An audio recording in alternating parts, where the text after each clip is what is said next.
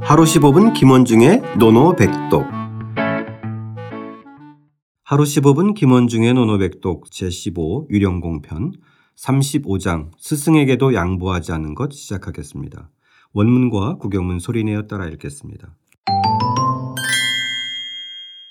자왈, 자왈, 당인, 당인, 불량어사. 불양어사 공자께서 말씀하셨다. 공자께서 말씀하셨다. 인을 행하는 데 있어서는 인을 행하는 데 있어서는 스승에게도 양보하지 않는다. 스승에게도 양보하지 않는다. 지난 시간에 이어서 인의 중요성을 강조한 문장인데요. 예.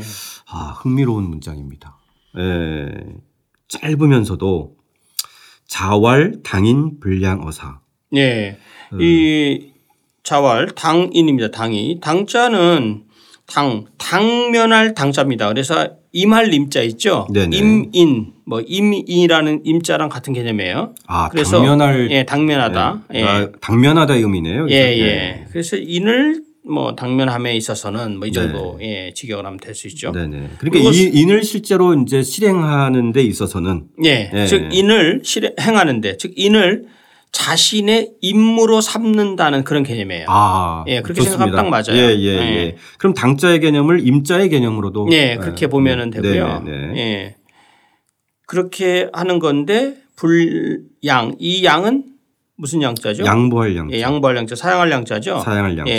예. 그래서 스승에게도 스승에게도 사양하지 않는다. 양보하지 않는다 이 뜻입니다. 아, 예. 예. 그러면 이 다른 것들은 이제 사양해도 되지만 이는 스승에게도 양보하지 않는다. 네. 예. 보통 이제 좋은 것은 스승님한테 양보하는데 에, 아, 인참 어, 공자가 가장 이제 최상의 군자의 가치로 얘기했는데 일상에서 예. 실천하는 것. 아, 이거는 또 스승님께서 군자시니 예, 먼저 실행하십시오. 이렇게 양보할 수 있는데. 그렇죠. 그래서 양보하지 이것도 주자가 뒤에 문장에 대해서 아주 명쾌하게 주석을 달았죠. 네. 불, 이 불양어사라는 것은 무슨 뜻이냐면 당, 용왕이 필위야. 마땅할 이 당자에다가요. 용감할 용, 용명할 용자, 갈왕자, 어조사 이자, 반드시 빌자, 할위자, 어조사 야자. 즉, 마땅히 용감하게 가서 반드시 행한다는 뜻이다. 음. 그러니까 스승을 제치고 네. 용감하게 달려가서 해라 라고 하는 얘기예요. 음. 예. 그러니까 인을 실천하는 데 있어서는 양이 필요 없다. 경향이 필요 없다. 그렇게 필요 없는 거죠, 아, 그렇죠. 사실은. 제가 뭐 인을 행할 만한 능력이 있나요?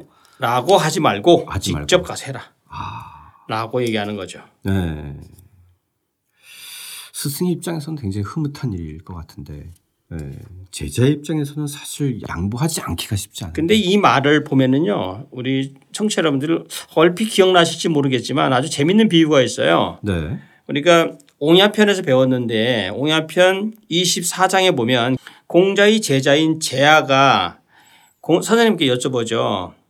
인한 사람이 인한 사람은 누군가가 그에게 우물에 인한 사람이 있다고 하- 알려주면 우물 속으로 따라 들어가야 합니까?라고 얘기했잖아요. 아 대단히 예. 참 오묘한 질문이었어요. 예, 요 말이 사실은 그렇게 하다 그렇게 했더니 공자께서 뭐라고 했냐면 어찌 그렇게 할 수 있겠느냐. 군자는 가도록 할 수는 있지만 우물의 유인에서 빠지갈 수는 없고 그를 속일 수 있지만 기망할 수는 없다. 그러니까 말하자면 어느 정도까지는 그, 그 근처까지 갈 수 있지만 결국 행하는 것은 본인의 몫이다라는 얘기를 아마 기억나실 겁니다. 아, 예, 예. 예, 여기서도 사실은 다른 것들은 다 잘 하다가 인에 딱 인을 행하려고 하면은 대부분 본인이 안 하고 스승에게 양보한다든지 하는 것이 물어본다든지.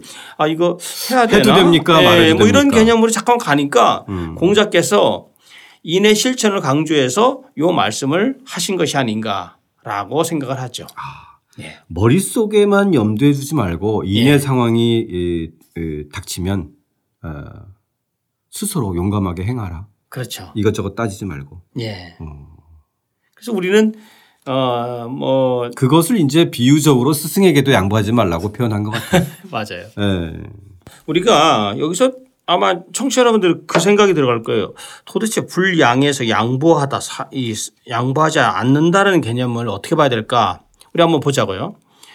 스승은 스승과 제자가 있을 때 첫 번째 음식을 먹을 때 어떡하죠?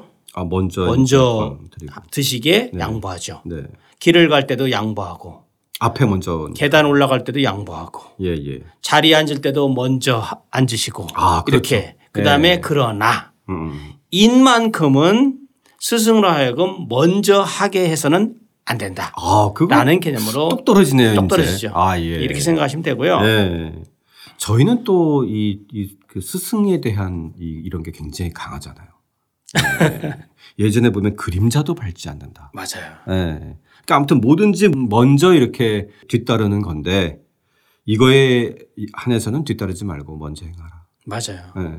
그리고 이것을 우리가 이제 맹자 문장에도 그게 나와 있지만 측은지심은 인지단야라라는 문- 맹자의, 맹자의 말이 있어요. 즉 측은하게 여기는 마음은 인의 단서다라고 얘기한 거죠. 아 인의 출발이다. 예. 그래서 인을 이루, 저 이루는 것은 반드시 어떤 측은한 마음이 들고 나서 이루어진다라는 그런 개념이죠. 아, 예. 그래서 어, 옛날에 그 순임금이 그 고수를 즐겁게 한 뒤에야 그 효를 잃었다든지 그 다음에 뭐 비간, 비간 같은 경우도 그 은나라 주왕에게 아주 정말 심장이 도려지는 그런 것을 무릅쓰고 결국 가난한 뒤에다가 가난하고 나서 그 충성을 잃었잖아요. 그 다음에 이런 것들이 따지고 본다면 인간과 인간, 사람과 사람 사이에서 자신의 본분을 다한 뒤에, 뒤에서 뒤에야 이것을 인을 이룰 수 있다라는 개념도 한번 생각을 해볼 필요성이 있습니다. 아 인의 단서가 측은지심이다. 예, 이것도 그렇죠. 좀 흥미로운 표현. 예, 맹자에 나오는 거고요. 네. 네네. 예, 우리는 보통 측은지심 그러면 좀 폄하하는 경향이 있잖아요. 그렇죠. 네. 근데 사실 인간이 인간에 대해서 어떤 음, 다가가는 감정 중에 하나잖아요. 네, 맞아요. 네, 네. 아, 오늘의 노노백독은 뭘로 할까요, 쌤? 네, 아무래도 당인 불양 당인불량. 인의 당에서는 네. 인을 행함에 있어서는 양보하지 않는다. 아, 저는 이 정도면은 심플하게 처음부터까지 할 줄 알았더니 아, 다 할까요? 아 선생님은 네. 참 이 사자상어 만드는데 귀신 네, 사자성어로 하는 게 좋습니다. 거의 뭐 레전드급이 아닌가. 어 당인 불량. 네, 어, 이거 뭐, 이렇게 보니까 또 멋진 사자상어예요. 아, 좋죠. 네. 네. 김원준 선생님께서 또 급 제조하신 사자성어 어, 당인 불량 어떻게 읽나요? 땅른 부랑 인을 행할 때는 스승에게도 양보하지 않는다. 다시 한번 소리내어 따라 읽고 직접 써보겠습니다. 자왈 당인 불양어사 공자께서 말씀하셨다. 인을 행하는 데 있어서는 스승에게도 양보하지 않는다.